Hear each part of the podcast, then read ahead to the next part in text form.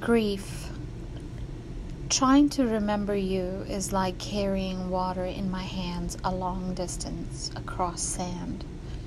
Somewhere people are waiting, they have drunk nothing for days. Your name was the food I lived on. Now my mouth is full of dirt and ash. To say your name was to be surrounded by feathers and silk. Now, reaching out, I touch glass and barbed wire. Your name was the thread connecting my life. Now I am fragments on a tailor's floor. I was dancing when I learned of your death. May my feet be severed from my body.